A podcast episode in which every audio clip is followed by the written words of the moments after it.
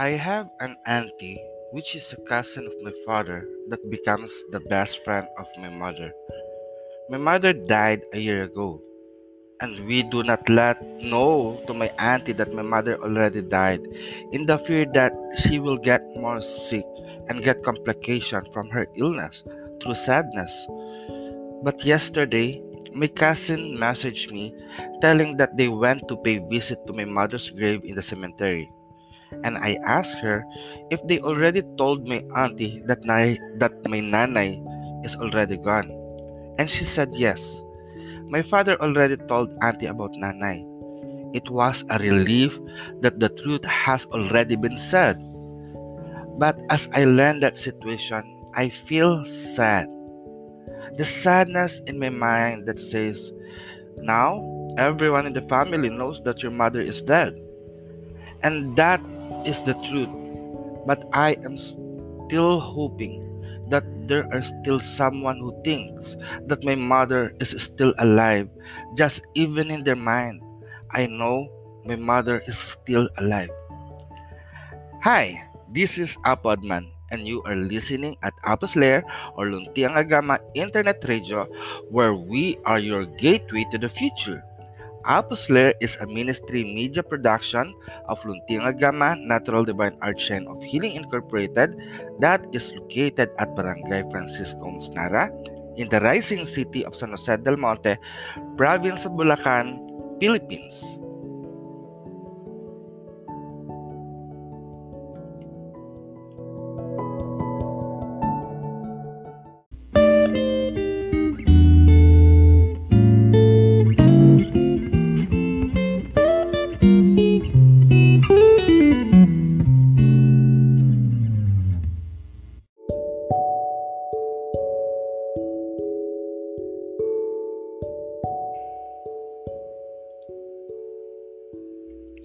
Last year was a life changing situation.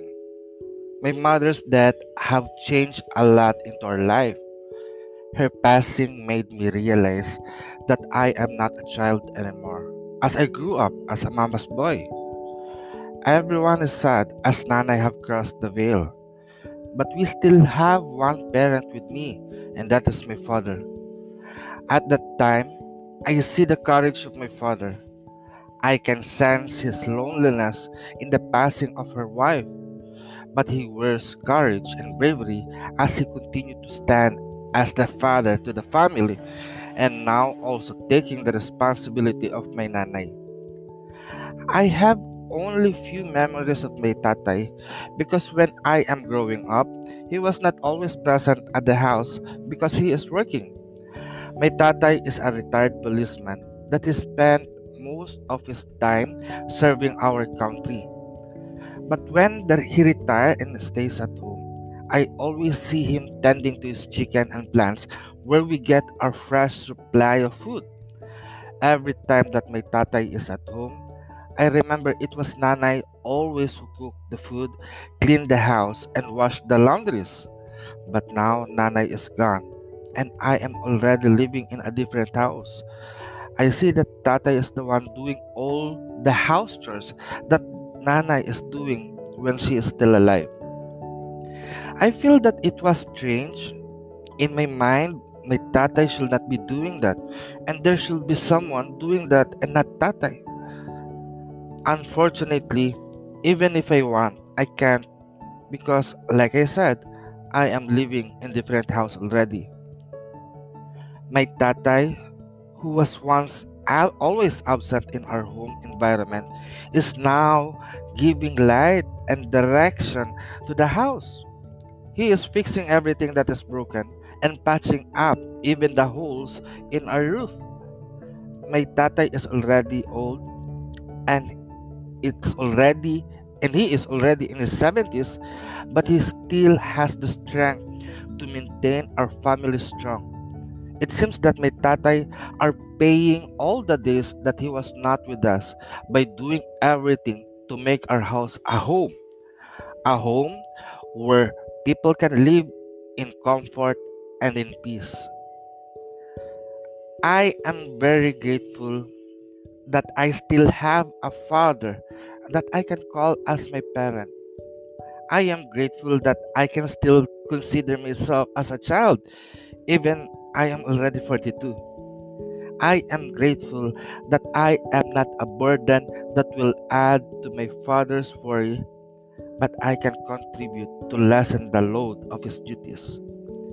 In the life story of my parents, I am learning that building a family starts from the decision of an individual to be together with another individual to start a new life.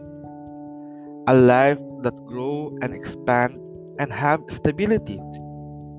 I learned that in relationship of building a family, one must provide and the other must preserve. As one create, the other will maintain. As one gives discipline, the other will give comfort. A family life is a life of sharing and taking responsibilities. And if responsibilities are gone, the family will break into pieces and will be dissolved.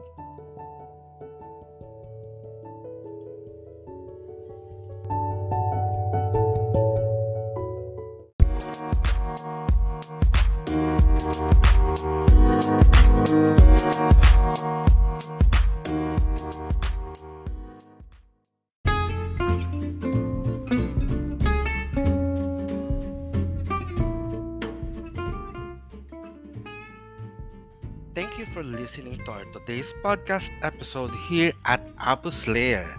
Apos Lair is made possible through Anchor.fm, which is distributed and you can tune in at Apple's Podcast, Breaker, Google Podcast, Overcast, Pocketcast, Radio Public, and Spotify.